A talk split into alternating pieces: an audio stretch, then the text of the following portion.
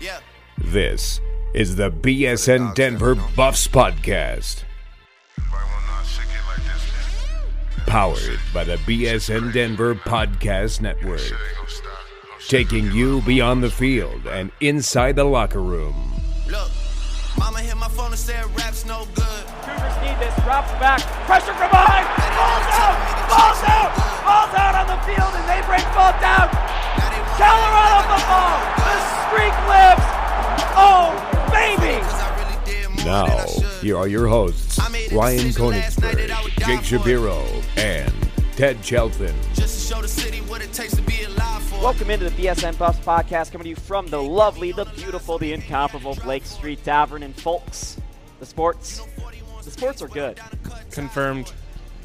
Oh my god. Oh my God. Oh my god. Oh my God. That's Ted's podcast topic. Actually, the first podcast topic. Oh my god. Do you realize what's going on here? Let me let me tell you something. Well, let me tell you something first. oh wait, I think I know what it is. we have a new opportunity for you, Ted. What? You got to go to mybookie.lv. Oh wow. because you can win cash fast there when you win. And it's no hassle either. You can cash out, no hassle. They're And fast payouts? Fast payouts, no hassle. Uh, thousands of experts and rookies are playing and winning big there. They offer real Las Vegas odds, amazing player props, and live in game action with odds updated in real time. But the best thing about mybookie.lv, guys, Fast, no, hassle payouts. when you win, when you win. Join If now. and join now, and they'll match your first deposit dollar for dollar up to thousand dollars, and get an extra ten percent on top of that when you use promo code BSN Denver. Make sure to do that today because we don't know how much longer that will apply. or just keep waiting for the next podcast because we'll just keep saying make sure to do it today. Yeah. Well, let's go back to Ted's podcast Yeah. topic that we have on our sheet, which is oh my god, oh my god, oh my god, oh my god, oh my god. So, oh my God, there have only been eight perfect home seasons in CU football history and seven 10 win seasons in the history of this program. And here we are. They can do that on Saturday. It's really that close. There's nothing they have to do to get through. There's no more tests. It's just this. It's one game. If they win, they win the Pac-12 South. They go 8 and 1 in the conference. They win 8 conference games for the first time in the history of the program. Oh my god. Can you believe this is really happening? The rise is no longer real. The rise is surreal. It's absolutely unbelievable. Yeah, my oh my god uh, is just like walking up to Folsom even last Saturday, and just seeing all the people like partying and smiling and like there's just a different feel in the air of like real games. Like there's a difference between people tailgating to tailgate and people tailgating to go watch football. Everyone was tailgating to go watch football. I literally sat there and like almost welled up just thinking about it because it really does bring me back to my childhood. It takes me back to being a kid. You know, it's it's this is the reincar- uh, This is sixty two thirty six all over again. I mean, you wake up after Thanksgiving, and I realize it's two days after Thanksgiving, but you're going up to a game with the division title on the line, and it's crazy for me thinking that this this this game will be 15 consecutive seasons without missing a game for me. Well, the last game of the first season was 62-36 for the division title, and now 15 years later, they're again playing for a division title. That was when the streak started? Yep. Wow. I, I will say this brings people back so much that an amazing SID Dave Plati, and this is not a knock on him, uh, actually in his media email today said Pac-12 North. What would happen if the Buffs win the Pac-12 North next this week? It's been He so got- long since it- the Buffs have won a division, he just thought it was a North division. Right. It, it was pretty funny. But I, I had several oh my God, oh my God, oh my God moments Saturday. Uh, being around the program right now is unbelievable. I can't speak to enough how fortunate I am to be in the situation I am, but I walk into Folsom Field on Saturday, and I walk down to the field after I get my broadcast booth set up, and all of a sudden, I get tapped on the shoulder by uh, Pat Graham from AP, and he goes, "Hey, have you seen Michael Westbrook?" I'm like, "Oh yeah, like just talk to Michael Westbrook, like he's over there now." And I look back over where he is, and it's Michael Westbrook, Lance Carl, Tyler Polumbus, Matt McChesney, Gary Barnett, and a few other like pretty solid Buffaloes just hanging out. A couple friends of the program there, Just- Matt just- McChesney and Tyler Polumbus. Oh, no doubt, no doubt. And uh, they're just hanging out, whatever. And all of a sudden, Tyler Polumbus and Joel Klatt are like, you know, kicking it old school. And it's just like it brings you back and to the days where CU football was CU football. And There's there's been so many different moments throughout this just past week alone, let alone the entire season, where you go, there's no way I just saw what I just saw because it's not supposed to be like this. It hasn't been like this for forever. And that's basically my everyday. I wake up, I go to practice, I hear something, I see something, and or I write about something and I'm like, I can't like I even tweeted it. I can't believe I'm writing about the CU dark years in the past tense now. Like all of it is just absolutely surreal. That's a really good word, Ted. Yeah, I mean, not just because it rhymes. It's it's it's so special on so many levels, and I think we've talked about it so much. But how fast it happened! Yeah, I mean, Even Mike McIntyre admits today. While yes, of course, their goal was a Pac-12 championship, they he admits they're a year early. He really thinks they were, you know, when he's if he was to set a timeline when he got here, he wouldn't have had this happening this year. They're top, they're number nine in the country, as we sit here today, yep. and no one, I mean, no one, no one predicted that. Zero people No. in the world predicted that. Absolutely nobody. What what was Ted? Because I had you on my show uh, right before the season started. I remember. And you had a best case scenario Right. prediction. What was that? Eight and four. It's already not eligible to happen. It's over. It cannot be correct. The, the funny thing is, I really wish I would have done my best case, worst case, and I really wanted to. You did it last year. Guaranteed. Guaranteed. I would not have said nine wins as a best case scenario. I, I would Nope. have said eight, probably. I like thought you. there were four games that they had no chance to win, and those were at Oregon, at Michigan, at Stanford, and at USC. And they went two and two in those games. And they have three more games, at least three more games that they're going to have a chance. Well, at, At least two more. games where they're going to have a chance to win. But it, it's shaping up like they might have three or even maybe more. Let's not get too We're gonna ahead talk of I'm about just saying. We're, we'll get to that in a little bit. But I don't know if we can even talk First, about I want to go back a little bit and look at this uh, this Wazoo game because, uh, in my opinion, it was probably the best team they faced since Michigan. Uh, it was a very solid football team, and Colorado didn't come out very. They weren't flying when they came out in the first half, but in the second half, what they did in the second half, I, I believe they oh, they only allowed seven points, and they were all in the third quarter, and they outscored them 24 to seven or something like that. Whatever it was, the score, the effort and the intensity that they brought in the second half was so impressive that they could do that to a top bona fide top 25 team that had looked that good and had a quarterback that good and was destroying them in, in ways that they hadn't been destroyed in the first half. Like they, their secondary got eaten in the first half. That hadn't happened all year. Come back in the second half, Luke Falk had a bad day all of a sudden. It was it was amazing. It's the kind of thing that you're just not used to seeing. I was thinking, oh boy, it was a nice run, but oh boy, they're not up to this. That's That's, fu- really what went through my mind because I'm t- I'm I'm I'm I know I've tried on this new optimistic persona this year, but deep down inside, that's still how I think. And to see the way they came out in the second half and the way they just put that game away and absolutely stepped on Washington State's throat and never let them get back in the game was absolutely unbelievable. It's interesting that you say that because a lot of people around me were feeling that way, and even Brandon Spano, who uh, has he he's been a Buffs fan, and he texted me in the morning. He's like, "How are you feeling?" And I was just like, "I'm good. I'm just ha- I'm just happy to be here uh, at Folsom like right now. Like I was in that like emotional nostalgic state." Yeah. And he was like, "I'm really anxious about this one," and I never felt like they were going to lose ever at any point. Wow. Even when they were losing, I was just like, eh, they're gonna find a way. I I only felt that way after Nick Fisher got the fourth down stop. I was like, oh, they're really not going to let this happen. I also, as soon That, as that Sefo went down, defensive play, by the way, by Nick Fisher, that's one of the best defensive plays I've seen from a, a co- like a corner in coverage because the way that happened was he was back further down covering a guy out on the uh, out on the sideline, and Luke Falk found that dump out guy uh, right over the middle. Fisher runs 10 to 15 yards but while while Falk is throwing. Between the time Falk throws the ball and the guy catches it, Fisher catches him. Like I've I haven't seen a guy like do that like the way Nick Fisher just like did there. it was a hell of a play. Eh, But I'm going back to me. Right. I Back when- to me, the when- right, like RK always says. when, when Sefo went down, I was like, he's coming back. Oh yeah, me too. Uh, when Akello went out, I was like, he's coming back uh, for different reasons. But it, it's just so. I felt so confident in the team. That I will admit, the one time when Chris Graham lined up for that field goal, I wasn't thinking that he. I wasn't. I wasn't being. cut- I just felt if he misses this, I think they they might lose.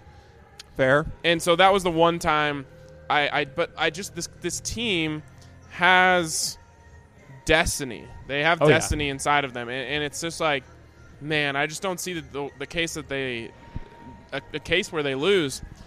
The person that I can't the, the performance that I can't stop thinking about is Sefo Liufau. It was a performance that I already was going to tell my grandkids about Sefo Liufau and the t- like when you're like, oh, back in my day, like Yeah. the, the football players, you know, they had guys like Sefo Liufau, They're much tougher back then. That's the game you'll go back to. And I hate that this name is kind of faux pas around here these days, but that felt like a Tim Tebow esque college performance. Just injured, battered, beaten up, and he just continued to call his own number in the red zone because he's like, I am getting this ball across that line and no one is stopping me. Uh, it was, it gave me goosebumps watching it because I was like, this is the type of special college performance that we'll remember for years to come, maybe the rest of our lives. Yeah, when he was walking the ball in on that read option, I was like, I'm going to see this moment where he walks the ball and on the read option for 50 years. You know, that that video you're going to see. Uh, and it cements Sefo Liufau's legacy. If you haven't read my story, please check it out. Uh, I put a lot into that. Uh, it, it says a lot about how I feel and how Ryan feels because I've kind of con- kind of turned into one of my opinions and Ryan's at this point. But uh, it really does say a lot about what Sefo Liufau does. And, and there was a great moment in the press conference today where he was asked, uh, could he ever envision running the ball 20 times in college? And he just goes, no, I, I didn't think I was a running quarterback. And he talked about the transition to being a running quarterback and making those efforts to be able to take the hits and the toughness that comes from his family and all these different things. And then he was asked, well, how'd you feel Sunday morning when you woke up? He goes, perfect. He's such a badass. That's amazing. I mean, right? That's like he got asked, "How are you feeling?" Um, which game was that after? And he asked, he asked uh, the Brian Howell. reporter, Good, how are you? How are you feeling?" I mean, he's Brian Howell and Brian Howell, that was a funny, uh, funny day because Brian Howell kept going back at him. But you know, to confirm, you are okay, right? And finally, Sefo was like fed up with it. He's like, "Do you want to go play a game right now? Because I will." the thing is, you, you say you'll talk about how tough Sefo was to your grandkids, how they don't make him like that anymore. Well, guess what? They don't make him like that anymore now. He is a truly exceptional individual. He is, and, and I mean, at this point, especially depending on how this season ends, I, uh, you know, you hope for it to end on a high note because there's a very good, like, there's a good chance we'll be talking about Sefo Liufau as the best buff ever, in terms Ooh, of what wow. it means to be a buff.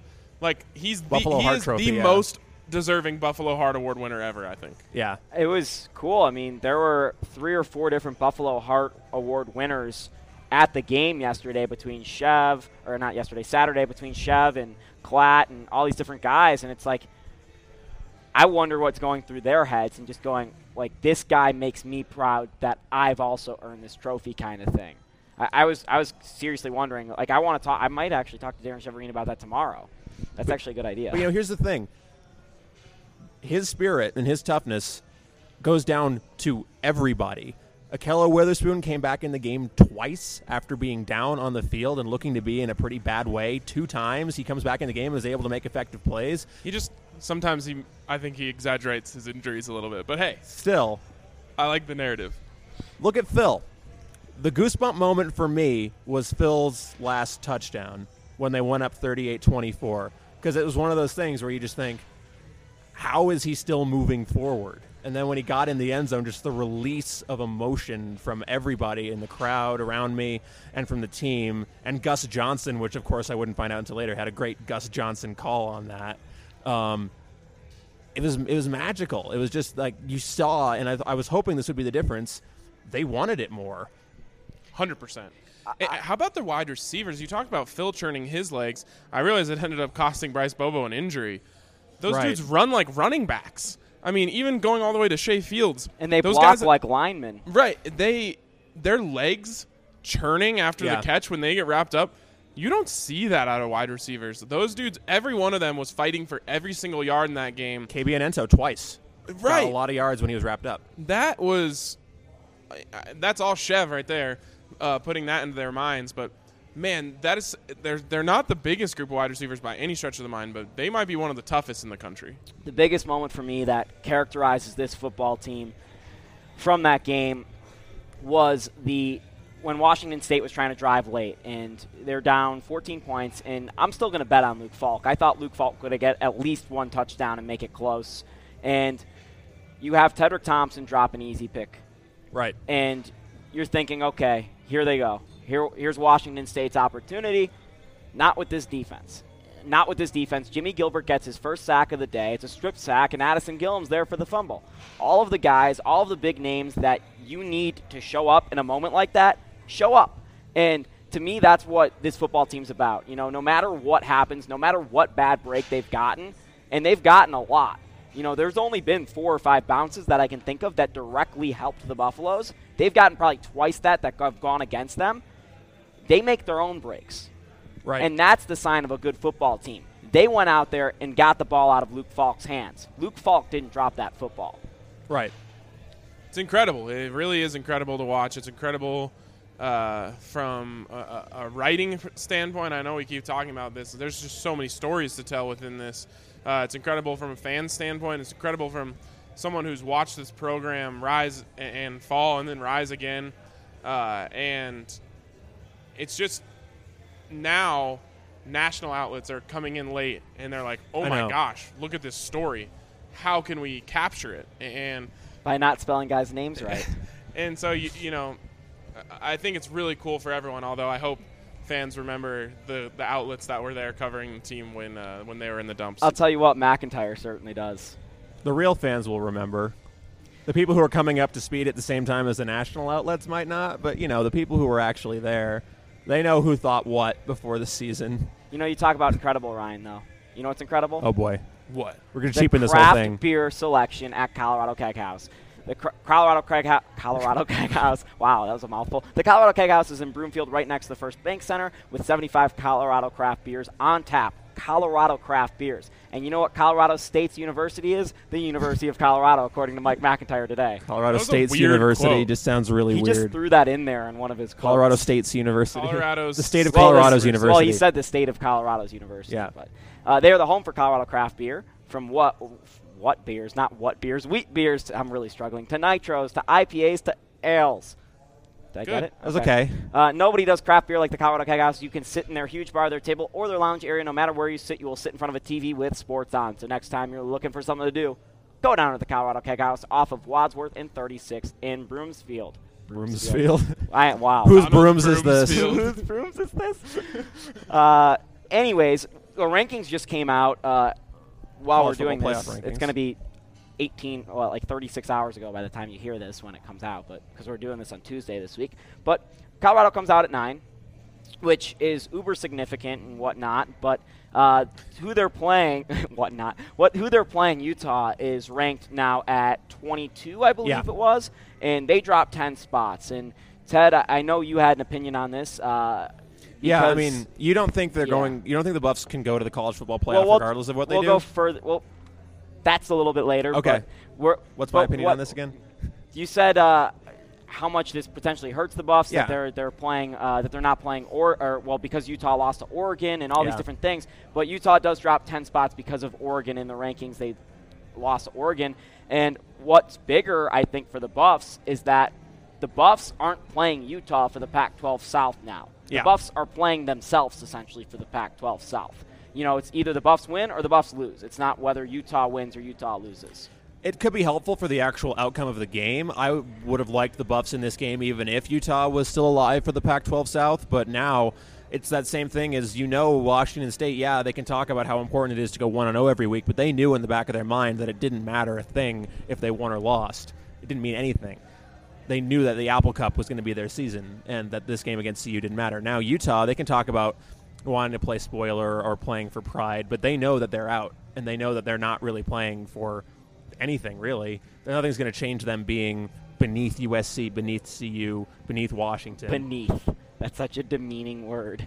I'm just saying, in terms They of the standings, in the standings, they're just not Yeah. going to play in a Rose Bowl or anything like that. It's out of the question for them now. And I think that CU has a mental edge there that they know how bad they need this. And I also I do think that they'll probably be a more mentally tough team than just about anybody they play to begin with. Um, so that's good.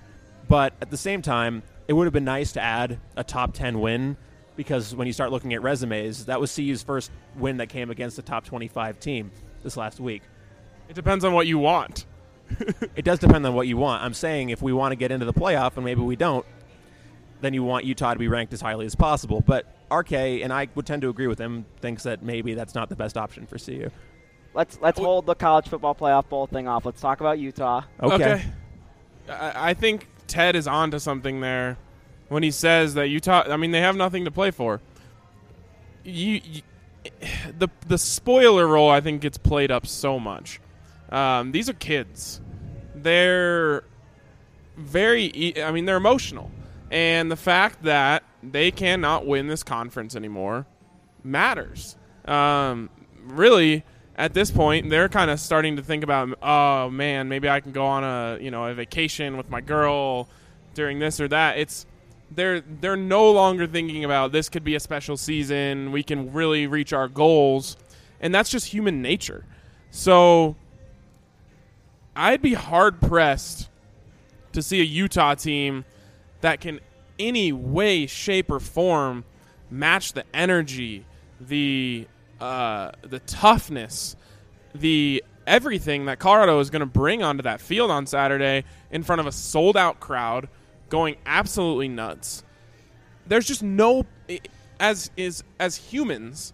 There's no way that Utah is going to be able to match that. And that's because it's impossible for Colorado to lose wearing gold, black, black. Damn right. That's. I mean, it's not even close. How much better that uniform is than anything they can wear, but also anything anyone in the country can wear. It is. I just hope they wear the long white socks. That's part of it. That's the 62-36 look for sure. But they did it in other games too. There were other But games. that, I've that was the yeah. That's the Barnett era. Yeah. Gold, black, black combo. They probably won't. I think they. I. I would assume they're going to go black socks. What Yeah. if they go gold socks? Yeah. Don't do that. aside quickly, I'm glad we don't have to permanently retire silver, black, silver as a uniform combo because if they had lost, we would have had to permanently ditch that as a uniform combo. But That I looked like that. really good. I like Look that. nice. a I lot. want silver, black, black. I do too. But I'm saying silver, black, silver is a combo they can use in the future, getting back to the old school roots of CU with the silver helmets. I- like- I'm glad we can do that now that they won. I would never. I wouldn't mind if they wore black pants at home every single time. I know gold, black, gold is so, but the But black the, go- pants the just gold look this so year isn't better. right either. That's yeah, part of the I know. problem. How do they keep messing that up? yeah, the gold is not right on the pants. They don't have like shiny gold pants anymore. No, Nike doesn't do shiny unless you're the Cowboys and you like must have put in a special order or something. like why can't they shiny just give us the shiny gold pants? Nike? Get in touch with us. Is that going to be the title of the podcast? Why can't they just give us the shiny gold pants? That's what this devolved down Oh, to. autobiography name. there we go. That's the Shap. name of the book about the rise.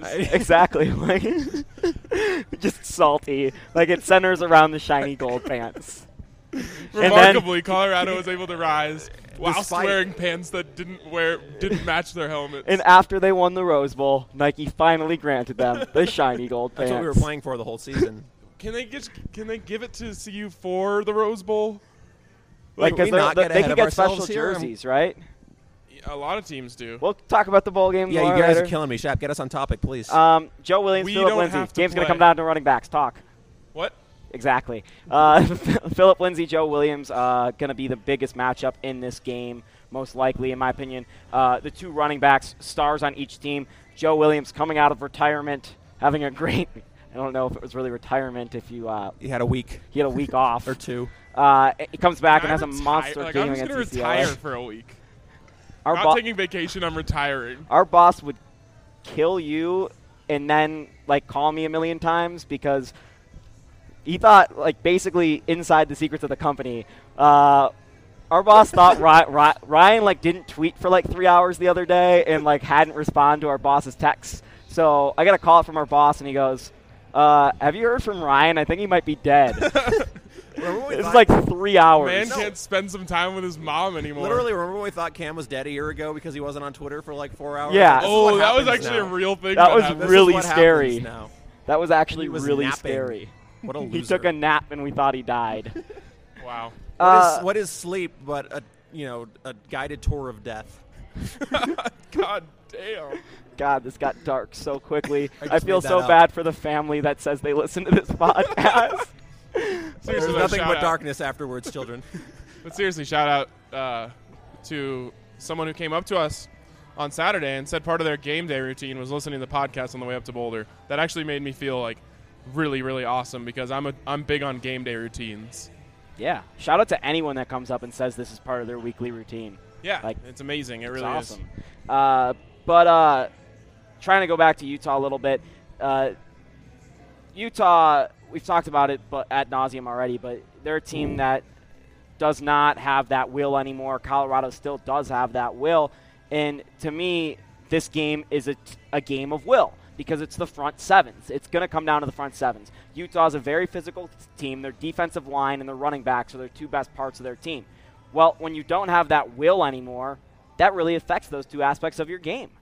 Yeah, I mean, look how much it affected us on this podcast when we didn't have our will. It got better. That, it got better. It, podcast ten times better. Well, now looking back on it, maybe uh, maybe Utah might win. oh U- boy. Utah might win based on Will Whalen. Yes. No, here's Blame th- Will but- Whalen. But wait, now let me let me say something that's actually relevant to the discussion for once. Um, Can't relate. I'm a little bit concerned.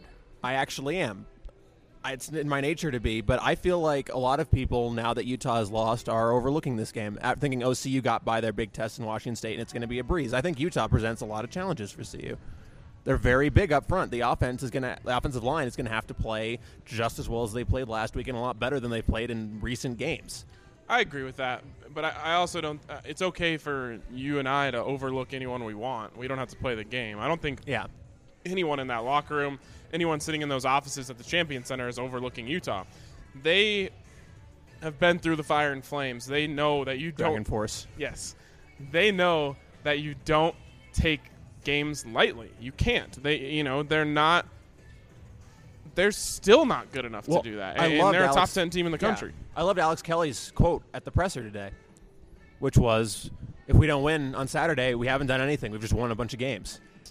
Their goal Exactly. is going to be ruined if they don't win on Saturday. So I, I don't think you have to worry about them not being. you, every one of those, enough. every single kid in that locker room is prepar- preparing for Saturday to be the biggest game of their life. and I think a special group that is preparing even more so, not only for it to be the biggest game of their life, but maybe the most emotional game of their life, is the seniors. Uh, this is the class that came into Colorado, Ma- McIntyre's first class, and now they're going to be leaving as the ninth ranked team in the country or whatever they end up at the end of the year.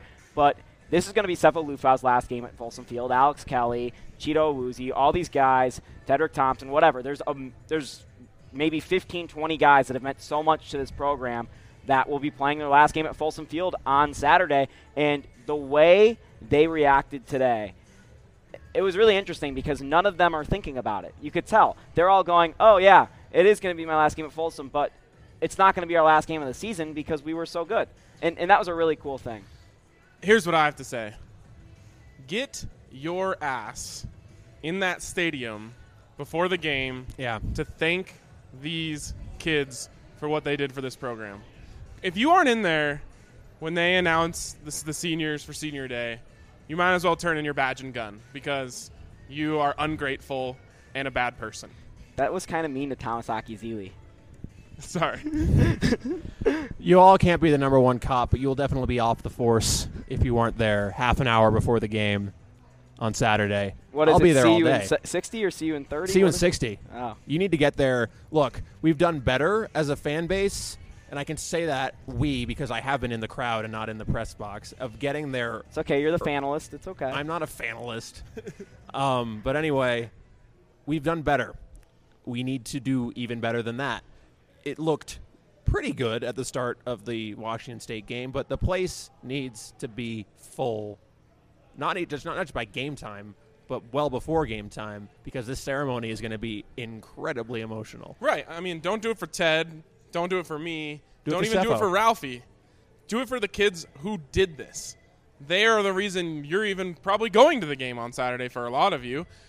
And So much shade. they deserve so much, so much gratitude from this fan base. They deserve a standing ovation uh, as loud as the stadium's been all season for every single one of them. Uh, and I really, really hope people get in there and, and realize what those kids did to change the culture at this program. Yeah, I was looking at the senior day pictures from last year, and it was pretty weak how many people were there at the time. Nelson Spruce was announced one of the best players in Colorado football history. I think you can say that.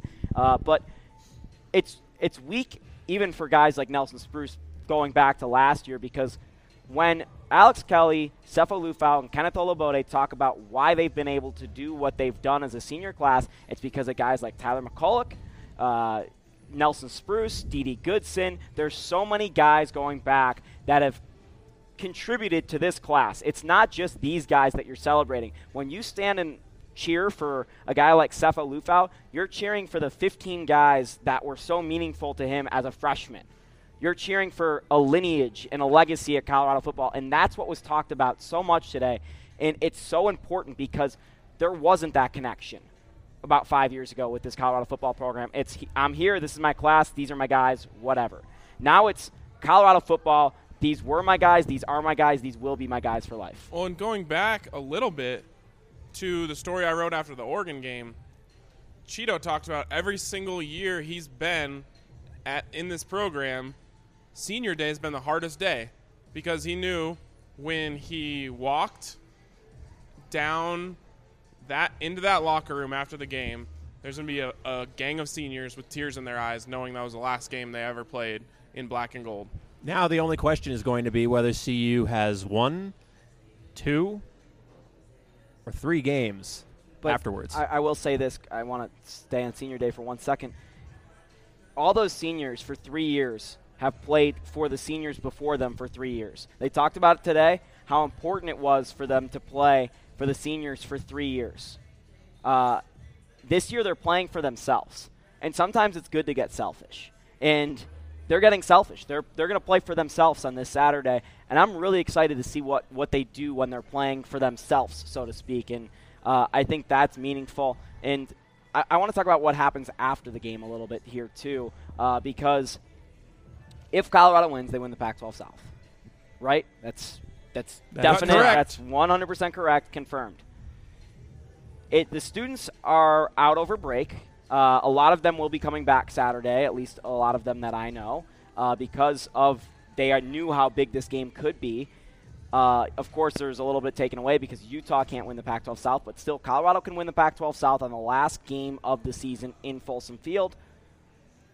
If they do that, no matter the score, in my opinion, there should and there will be a field rush, uh, and it is. It should be welcomed. There's whatever picture that everyone uses of Bill McCartney. I think that's from '86. 80, I think that the one that everyone uses of him on the shoulders is actually 89. Okay, well, When they won 89 when they won Well- and guaranteed the Orange Bowl. MacIntyre deserves that same picture. Oh, yeah. Basically, if they win on Saturday and the field goal post should be torn down, every single thing that could be done to that stadium should be done after the game if Colorado takes care of business. Yeah, I agree. I, I completely agree. I mean, charge the field, you know, douse the coaches, hoist the players, chant their names. Uh, it It should needs to be more than just the students too. Yeah, It ev- needs be- there, there shouldn't be a square inch of green on that field. everyone get down there. Why not? I, I, want to be mad that I'm not able to get to the press conference walking across the field. Why not? Everyone should be out there on the field celebrating with that team. They deserve it. You deserve it. Now, so, so get out there and celebrate. now And Shaq, I- where's I will this say going? Because this. I know where this is going. I will say this: this is my. Uh, I have something to say going back to the podcast last year. Uh, Rick George just released a video on cubuffs.com that was along the lines of wait one minute to rush the field because we won't get fined uh, if we wait one minute. We're not paying a hundred thousand dollar fine for you to rush the field. Is kind of what Rick said. I'll tell you what. I can almost guarantee you Rick George does not care if you rush the field. He was he was saying that just to save face or whatever. Rick mean- George would love to see your bottom on the field after the game, right after whoever makes the last tackle or after MacIntyre shakes Whittingham's hand, whatever happens, I guarantee you everyone in that athletic department, no matter the fine, would love to see everyone on that field. Uh, and they're willing to pay $100,000. Well, let's look at it this way, Ted. Yeah? What's the average ticket price? Oh, I would say if you factor in the club level, it's got to be a hundred bucks. So you're multiplying that by fifty thousand. Yeah, I hundred think- thousand. Huh? It's a hundred thousand if we do it this time. No, I'm saying you're multiplying hundred dollars times fifty thousand Oh, fans. right. Yeah, yeah, yeah. They can afford a hundred thousand dollar fine.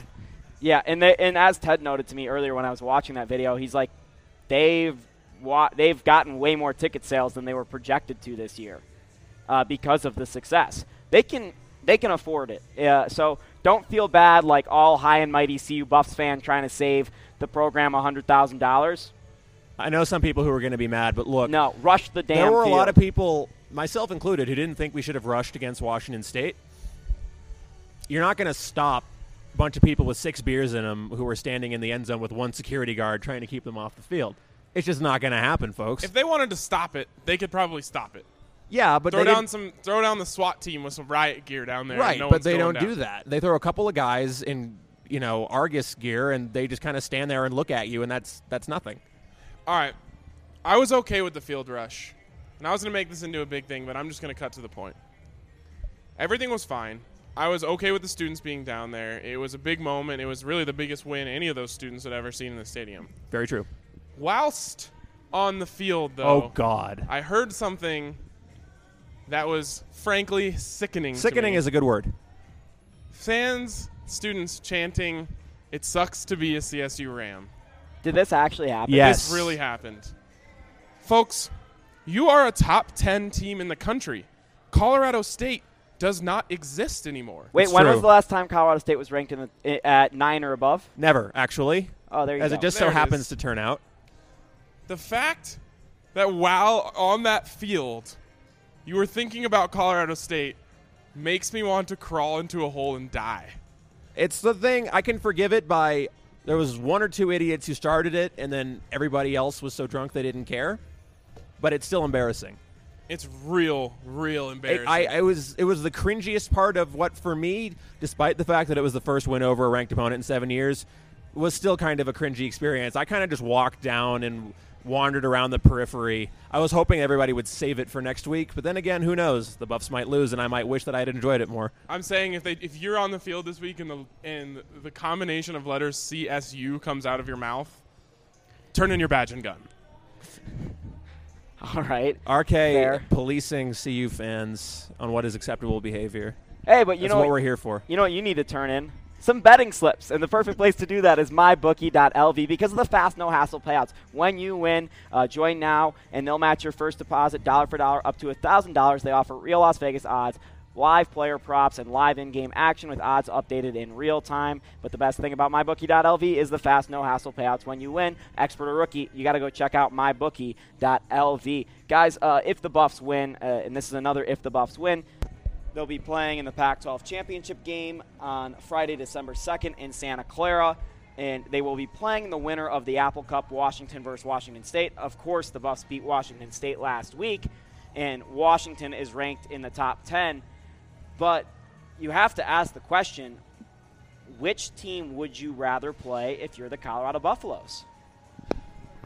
I mean, to me, and this goes into a deeper discussion that we're going to have. Right. I want them to play Washington State. I think Washington State is the more beatable team. Uh, I think the Buffs know they match up with them well. I know they know they can beat them. They know how to beat them. So, to me, you, you want to play that because that way they are at they are going up against a team that they know they can beat. And if you win that game, not only I mean that's an even a more amazing. You won the Pac-12. I don't care who you played. You're putting a trophy in the trophy case. You're putting a banner. You know, that kind of stuff. I realize you want to make it to the college football playoff. Some people, but winning a conference championship is, uh, w- to me, something that you always want to do You would not want to. You would not choose to play the tougher team for the chance of maybe going to the college football playoff. You with, think you think Washington State's clearly the easier team for Colorado? To, to me, yes. I worry about this with playing Washington State if we're talking about the team CU is most likely to beat. They had some drops, and Luke Falk.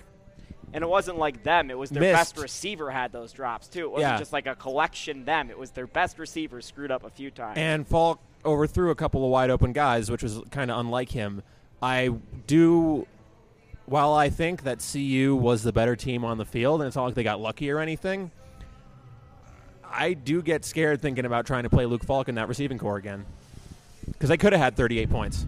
They could have, but I also still felt like CU got some br- unfortunate breaks against them, some unfortunate calls, some. Uh, I mean, Luke Falk made some incredible, like, incredible across the field throws and really tight windows. Yeah.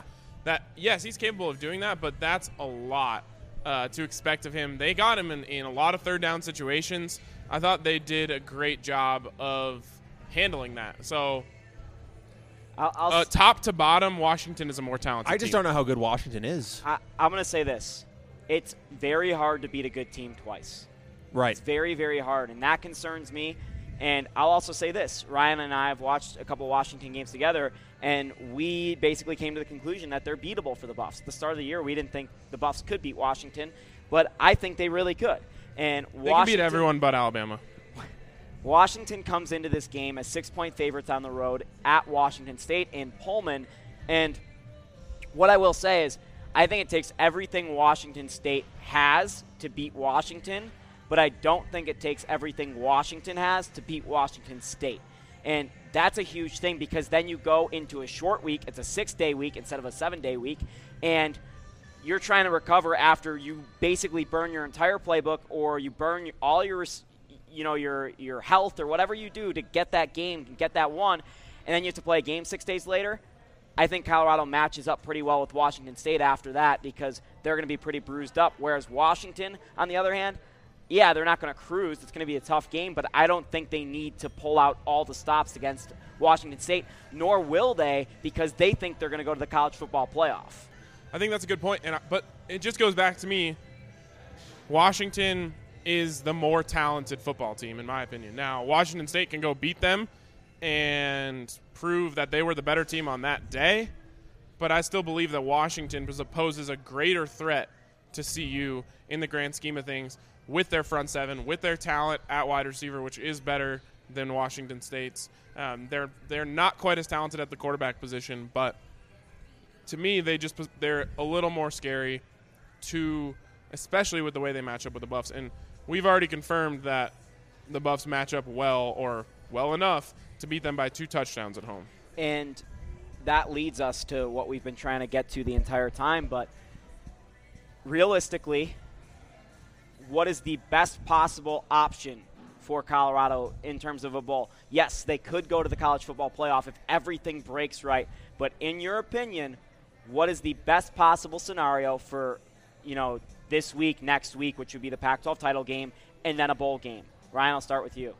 Well, to me, the best the best case scenario for CU the rest of the season, in my opinion, is they win this week. Obviously, they face Washington State in the Pac-12 championship, win that, get all the way up to number five or six, go to the Rose Bowl, and win the Rose Bowl. That to me is the perfect ending to this season. I realize you can dream up the scenario of them going to the college football playoff, somehow upsetting Alabama, so on and so forth. That to me is just like now you've gotten ahead of yourself. So Yeah, I don't know if we can go there. So I think it's very realistic for what I just said to happen. Uh, and then if you can whine and moan and complain when you uh, when Alabama blows whoever out of the water and beats them by 40 and you were five you can be like ah should have been us. Like maybe we had a better chance.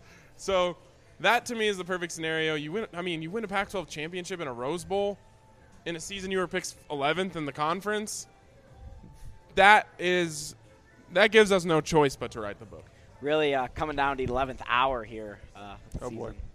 Uh, that's not even that funny. It So was, it was terrible, actually. for me, it's very similar, but I would rather play Washington and beat Washington.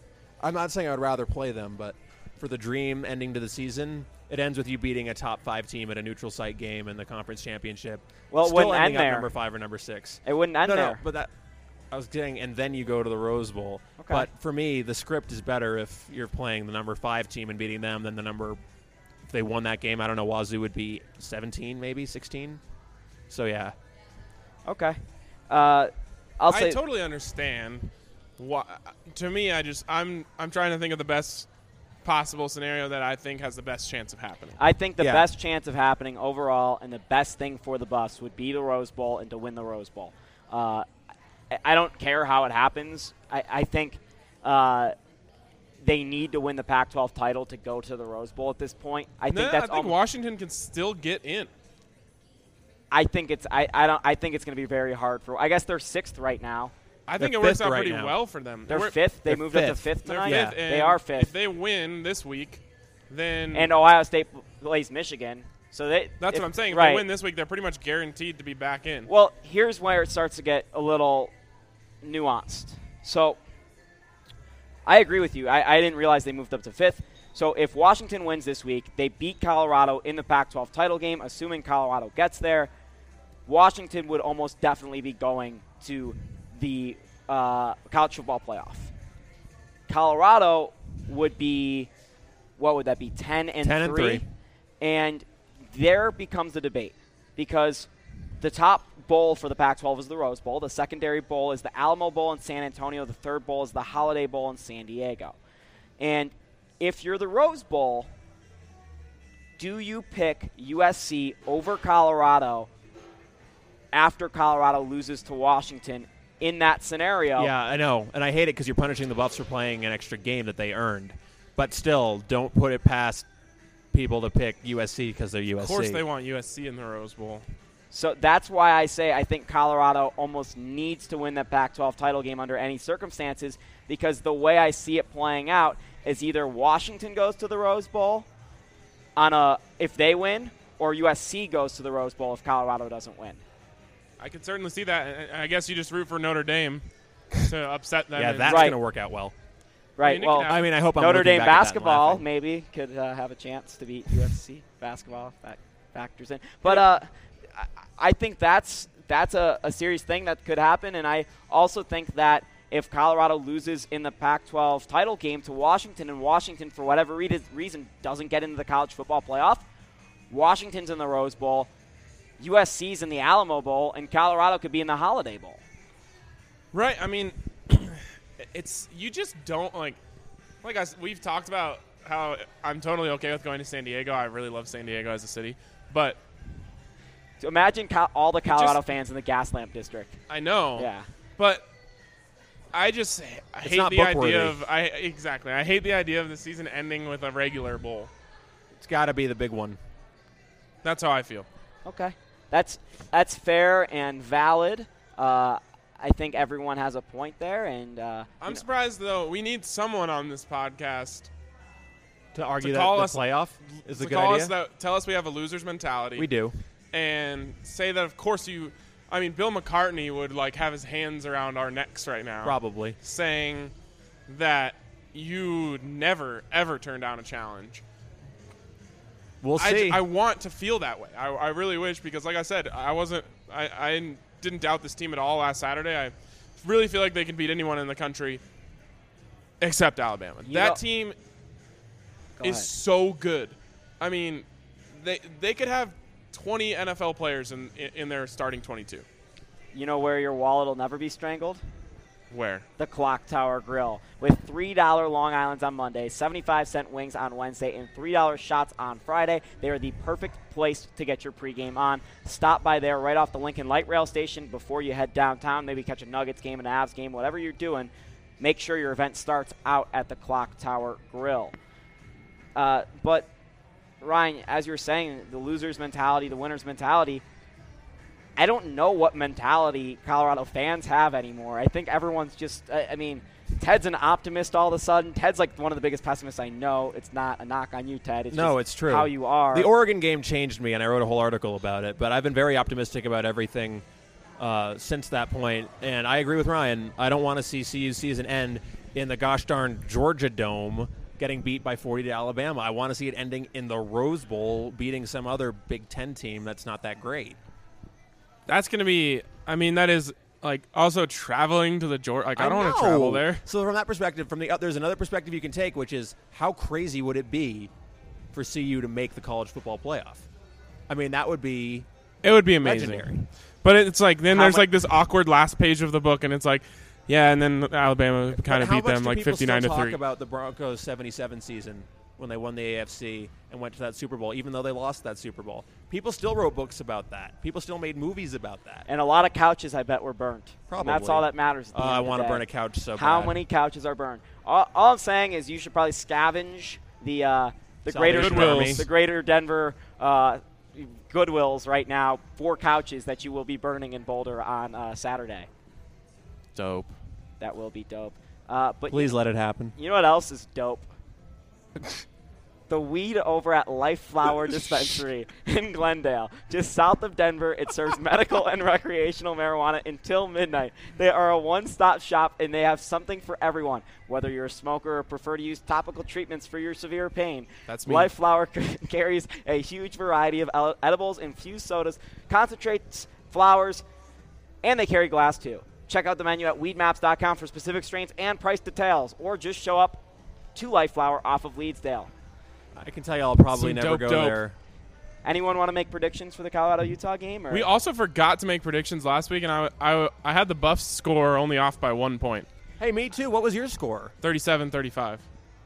Oh, I was 37-24. So I was only off by I one had point. 38 24. Oh, really? Yeah. You actually had it? Yeah, I well, I was no, I had 35 24. Oh, okay. 35 24. My bad.